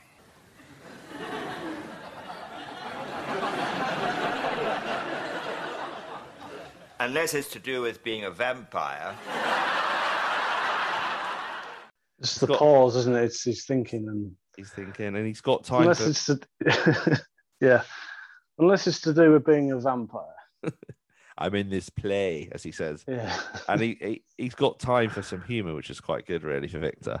You know, Yeah, "Oh, he gives he does this silly laugh back to him, doesn't he? He's, uh, colonoscopy is what is needed just to to root around. You know, Mm. Oh, would that be done in the back room of a doctor's? Because he can see the the surgery chair, can't he? I know Yeah, it's not I to treat it. I don't think it would be no. I Not don't quite think sure. so. Yeah, Well, mind you, I don't think you need an operating theatre, so possibly. Possibly just to route around, I suppose. Yeah. Again, another short scene. Yeah. Storytelling. We're now outside Nissan. Miss Margaret and Mrs. Warboys pull up outside. They're obviously there to get the new plates. This then- is in the dealership. I found out is in uh, Bedford. Bedford. Okay. Yeah, Bedford. Well, I think this- it's I think it's a Ford dealership now. So Victor pulls up off the bus, and um, I think he's had a bit of a bit of a time of it. He's on the sedatives, and He has, um, yeah. A bit of a funny revelation, and it's probably it's good news, but it's another reason for for him to be a bit anti Mrs. Warboys. What did they find? Mrs. Warboy's black pudding. Said he couldn't find anything at all wrong there inside me. Then, as I was getting dressed, I suddenly remembered I'd had that ruddy black pudding. Not her fault. It's just a typical. It's Mrs. Warboys. It's the indirect cause of this pain he's been going through, and the Yeah. anxiety and stress all come down to that. But he's otherwise in good health, apparently. I mean, he was having the bowel issues before that. If we we said earlier, this is he was recording down his bowel movements before he ate the black pudding. But of course, at least the uh, the blood is from the black pudding, and not Yeah, they've discovered it. Internal bleeding. Yeah. I don't know if you noticed when he got off the bus, there's the uh, X Men cinema poster in the bus stop. No, I didn't see that. Yeah, it's, I actually remember that in bus stops around the time, even Oh, though I was only about tw- 12. And uh, it just shows you when, when they're actually filming the location scenes. Did you watch So, uh, this series six as it aired? I remember seeing this episode, yeah. Mm. At, at least this episode. Um, I can't recall. Basically, it's never a time. I can't recall a time in my life where I can't remember one foot in the grave somewhere, stretching all the way back. I think Starbound or and certainly Endgame because there were Yeah. the three Christmas specials in a row. Um, I don't know if I would have watched series five as it aired or not. Yeah, I couldn't say if I watched the first broadcast or repeats or. Mm. Um, it's just always been a constant in Yeah. my life, I Yeah. suppose, and memories. Yeah, Victor is whilst Mrs. Mrs. Warboys and and well, I don't know where Mrs. Warboys is in the moment. I don't know where she's gone, but Vic he said because he's basically getting a bit arsy about her too. Uh, Margaret, he goes, I'm just gonna go Yeah. for a lie down. Thinks it's their car. The camera pans away, and he's in one of many Nissan maroon coloured cars. I don't know what model it is, but never. No, I'm not a uh, car man really, so Yeah, I don't really. Jeremy. I never seem to pay. No, I never seem to pay attention to cars in that way. they've not had luck with cars, obviously, and um, yeah, that that might be the last time Mrs. Warboys causes pain and aggro for Victor. Yeah. And there's only a few episodes left now, and so yeah, he lays down in a in a car. It's it's one of one of many, and a classic mix up, of course. And the ladies head outside and speculate he's, he's probably in the wrong one. They they realize he's not there, and uh, it cuts to Victor waking up and seeing that nobody's at the wheel, which is quite daunting, I, I'd imagine. And Yeah, He's on a- it's uh, it's classic facial expressions.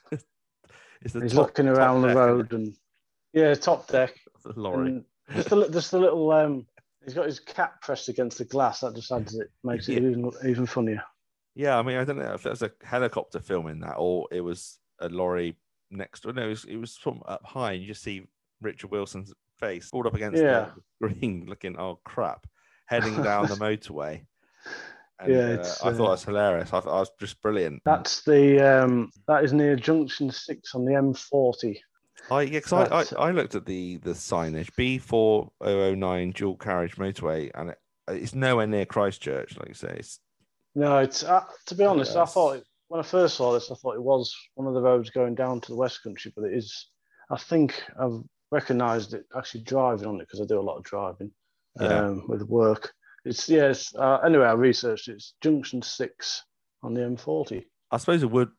It, it make it makes sense. It would be nowhere near Christchurch because he's bloody miles and miles away down the down the motorway. But Yeah, and he does say he's, he was halfway to Burton on Trent, and that would make sense if he was oh, in, yeah, he sort does the ho- in, he? in the in the home counties where we suspect they live. So yes, fast forward to night time. Victor um, and, and Mark return from Victor's trip to where Yeah.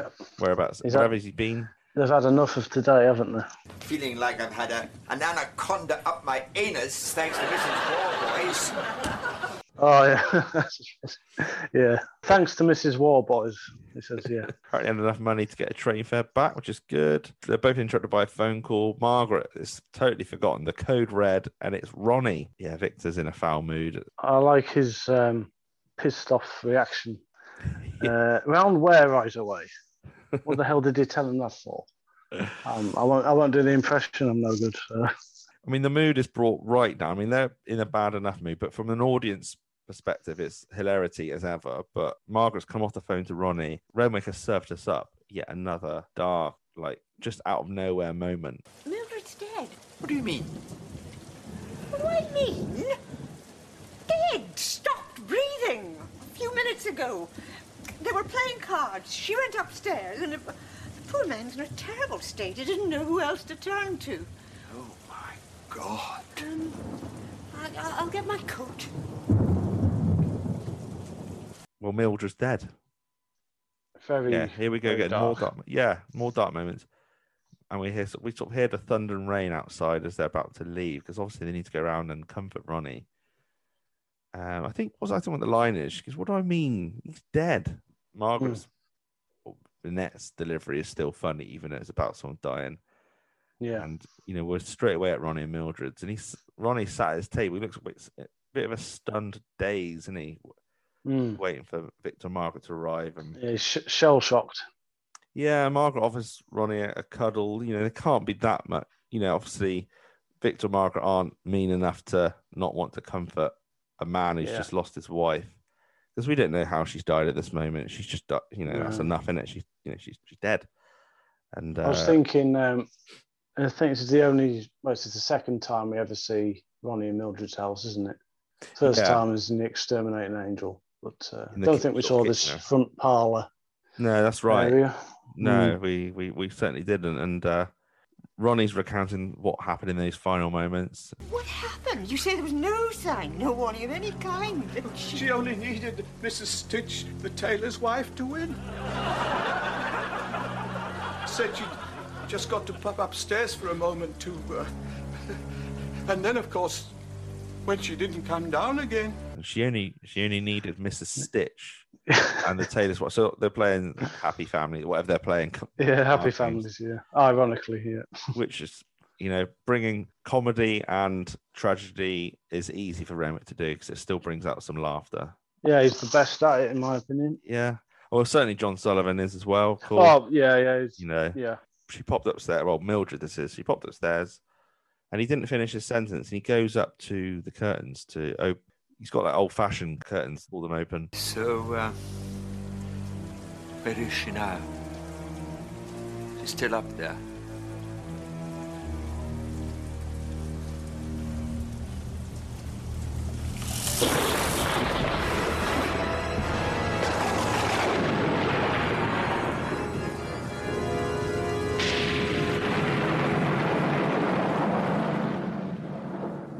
And horrific image of we go. Mildred's legs with the thunder and Mm. lightning, deafening really. And you think, Christ, she's hung herself. This is a sitcom. It's terrifying. Yeah. It's um, This is a British sitcom, and it's a story about a minor character, but obviously big in Victor and Margaret's life, killing themselves. Yeah. I, I can't think of a sitcom where that's happened. Characters No, killed not, themselves. Not, no, not that. No, God, it's grim, isn't it? It's probably there's probably been comedies like Bottom, maybe, or the young ones where they mention someone's killed himself out of out of shame or something. But visually, Yeah, yeah. we've never seen it, have we? no, and no. uh, I remember watching. I was a bit. I mean, I was thought I wasn't exactly young. It's a bit harrowing that you know Mm. Classic Renwick is dark and it is very dark and it, it's. dark and light everywhere. I wonder why he decided to kill Mildred off, or just to speculate. I wonder what made him think I need to like mix this up a bit. I need this Ronnie Mildred who caused nothing but irritation to Victor Margaret. Is it to make them think twice about how they make these judgments to the people in their lives that they seemingly dismiss? I don't know. Yeah, What possibly to- they just seem like a really annoyingly happy couple, don't they? And Yeah, she's having terrible bouts of depression behind the scenes and yeah. ends up topping herself like that. It's yeah, it's very, so, yeah, so dark. Yeah, and it's it's it's something that's discussed in the final scene at Victor Margaret's at night. She, Margaret's ironing the novelty T-shirt. I don't know why she's decided to do that, but yeah, it turns out, like you say, Mildred's had bouts of depression. It's a bit like Mr. Foskett all over again. Yeah, it is, and it, it's like Renwick is ahead of the times with talking about, I suppose, the mental health thing, and you know, people never quite seeming as happy as they apparently are. Uh, yeah. Yeah. like Mr. Foskett seemed absolutely high on life, didn't he? Then you know, goes and kills himself. Oh, it's fantastic. Brian Murphy great actor. One of my favorite episodes, I think. I Um, think it's always yeah. First thing that pops into my head when uh that question comes up is the man who blew away. But Yeah. Out of all the specials, you think which is my favorite? That that one is. Uh, it's just for me, it's just perfect. yeah, yeah. The man who blew Um, away is a is a great episode. I mean, I, I love rearranging the dust. I think got a lot of memories watching that Yeah. particular one with the grandparents. But Algarve, love it. That Oh, man, yeah, of man who blew away, Brian Murphy was just awesome. Yeah. Even the scene where I mean, you've talked a lot with other guests about l- laughing at One Foot in the Grave. You know, with other sitcoms, Mm. you Yeah. might just smile in future. The audible laughter will remain, and I can just Yeah. be driving along, and I'll think about when, say, Victor discovers his car was in um, Finland. I'll just burst out laughing at the wheel, and I wouldn't really do that with anything else. It's yeah, because we all, we all have a comedy comfort blanket, whatever your favorite comedy is. I think I can't, you know, ignore my route. Only Fools was the comedy. of Yeah, me too. Only fools. Yeah. and it still is. Absolutely adore it. I think if I'm with mates, I'll laugh out loud. But if I'm on my own, I won't necessarily. But I'm just, it's just nice to watch, and I'm laughing in my head. One foot, Yeah, of I'm, course. s- I'm still laughing out loud. Fawlty Towers, I'm probably still laughing out loud. The Office, definitely Yeah. still laughing out loud. I, it- does happen with Only Fools, but I've seen it that many times, you just get used to it. I know because I I know. just- it's- I'm, yeah, I'm similar to you. I probably know it word for word, and yeah, It's not to take away from the genius of Sullivan. I just No, think no. you, uh, that that I've been asked watching that at a very young age. One foot, I was probably more like seven, eight, nine watching. I was still young, but yeah, at that time of your life, a year is a long time. So a couple of years before that, I've already been watching Only Fools. yeah. Because I think you've binge watched it like I did when you were a youngster. Mm. Yeah. you're not going to be laughing out loud Right. constantly now. Yeah. Uh, I, I don't want to ever do that to One Foot in the Grave. I don't ever want to reach that stage where I'm just smiling at it. So I've Yeah. never actually binge watched One Foot in the Grave.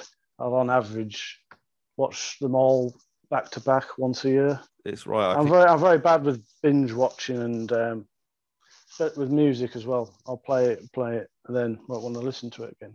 yeah, yeah. So No, no, I, I hear you. I think that's just the culture we live in now with entertainment. It's, it's hard and to I never want to, I never want to do that with one foot in the grave. I always want to want to keep it fresh. Yeah, absolutely. Uh, It, it still does feel fresh. I mean, to be fair, I'm doing a, a podcast on it, so I probably will take Oh, a little yeah. break afterwards.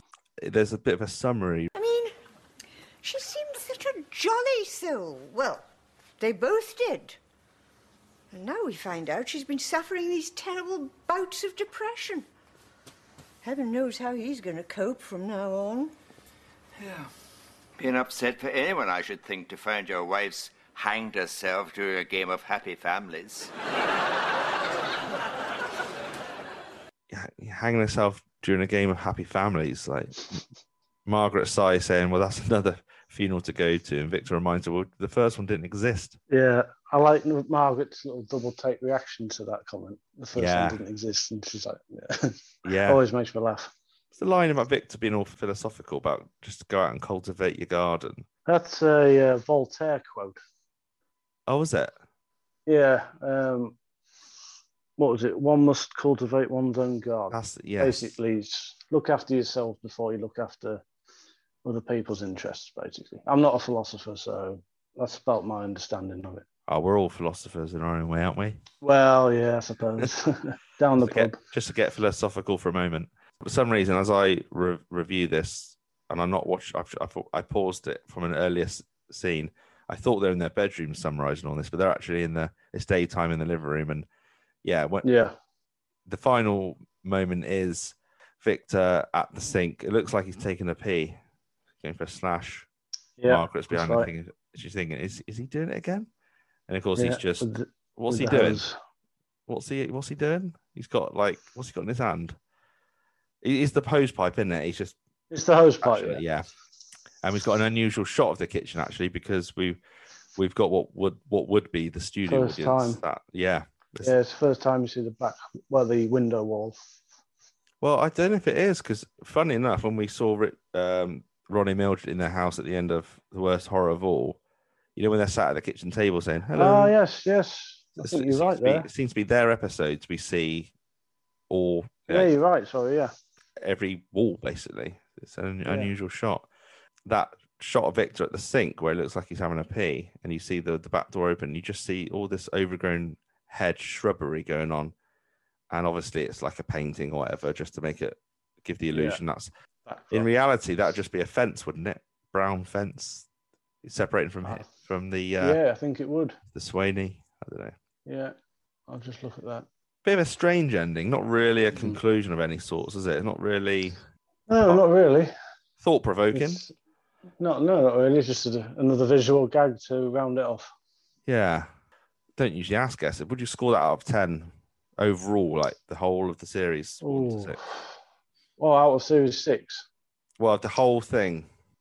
out of ten, I'll give it a seven. Yeah, that's probably fair. And I Mm. don't know if it's the best one of the series six or not.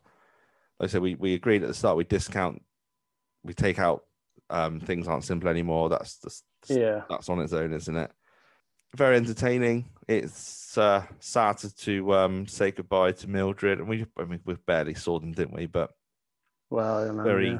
very unusual move from Renwick to uh, Yeah. kill off a character. Has he killed off any other character before? surely. Um, Obviously, Mrs. Stimpson's killer. Well, the uh, the the guy in the most she killed the guy. Is it St. Stimpson? She killed with Yeah, yeah. In wait, I can't think of any full um, sort of full time cast member. no. No. no, I, I can't think of any. I can't think of anyone else off the top of my head. But I will when I switch off the Yeah, recording. yeah, yeah, yeah. probably. It wouldn't be a one for the podcast episode without a Meldrew moan. So do you have something up your sleeve to whinge about? yes, very quick one, very simple. Okay, this Um, let me introduce it. So this is Dan's Meldrew moan. Oh, I do not believe. Will you look at this? Bastards! Can you believe the nerve of this? I'll skin their ruddy hides for them. Go for it. people who are too lazy to return shopping trolleys back to where they belong in supermarket car parks. Agree. Uh, I can be driving, you you know, you're driving in, you're coming to cut into a space, and there's a shopping trolley there. Yeah. Really, um, very irritating, very lazy. That happened to me today, and uh, Really, there was a, a there's a trolley in the car parking space, and originally I thought this is a good thing because when I get in out of the car, I can't be bothered to sort of. If a car needs to park next to me, they're not going to for that for the time being because the trolley's there. So it's a bit Yeah. selfish. But when I finished my shopping, even I was in a rush, I decided to return the trolley. I honestly good man. just not just you said it, I did return it. But yeah, it's bloody laziness, isn't it? That's that's all It's it just- is. Yeah, it's just getting worse in hmm. society. I would have thought. I notice Yeah. these things more and more. I've noticed the Meldrew moans tend to be centered around supermarkets. I've had a few guests sort of have something yeah, to well, say Vic- about. Victor did write in, didn't he, about uh, to complain about um, shopping trolleys in public lavatories. Yes. That was on um, Only a Story again. Oh yeah, yeah, that's right. Yeah, yeah. So very similar to Victor's complaint there. Very true. Yeah, I'll be interested to ask Mr. Renwick what his Meldrew moment would be. Oh, yeah, yeah, I'll be good ones. That's going to Yeah. be interesting. Look forward to that. The next episode is Futility of the Fly. Uh, that'll be halfway through series six. Christ. Wow. Um, that's that's quite sad, really. Yeah. So there's only four more episodes to go. Well, Yeah. five if you include the comic relief um, special. Any final thoughts, Dan, on Tales of Terror? Uh, as I said before, it's a strong episode. It's, it's fun. There's some great moments in it. Hmm. It's uh, yeah, it might not be the best. It might not even be in my top ten of all time episodes, but No. uh, no, it's still a, still a good episode with a very very dark ending. Classic Renwick. Very, yeah. I don't know if there's any more apart from the last episode. I don't think there's any more like that, is there? There's poignant moments, but I don't- don't think there's any. That might be the last time that Renwick chucks us a bit of horrific imagery. Mm. Well, thank you very much for listening, everybody. Cheers, Dan, for your, your time. Um, get in touch, you know, at One Foot in the Pod. Can't my email address now. One from the Podcast at gmail.com. Thanks, guys, for continuing to uh, get in touch. And obviously, I've had some reviews as well. So thanks very much for that. Still doing my best to try and get stars on the show. It seems to be working out quite well. So I'm getting a bit of bit of luck. So keep keep listening. I'll do my best to get others on. Once series six is finished, I'm sure I'll find a reason to talk about One from the Grave and air it. Dan, yeah, thanks very much. And if anyone wants to contact you, Dan, It's at Neville St Clair, so that's N E V I L L E S T C L A I R. I always recommend, like, if you're listening to an episode, if I've got a guest on, just get in touch because it's good to build up a one foot community and share your ideas and theories on, you know, what we've spoken about. We might have missed something. So, uh, yeah, get in touch. All right. Well, take care and we'll be back next time for Futility of the Fly. Cheers, Dan. Thanks, Tom.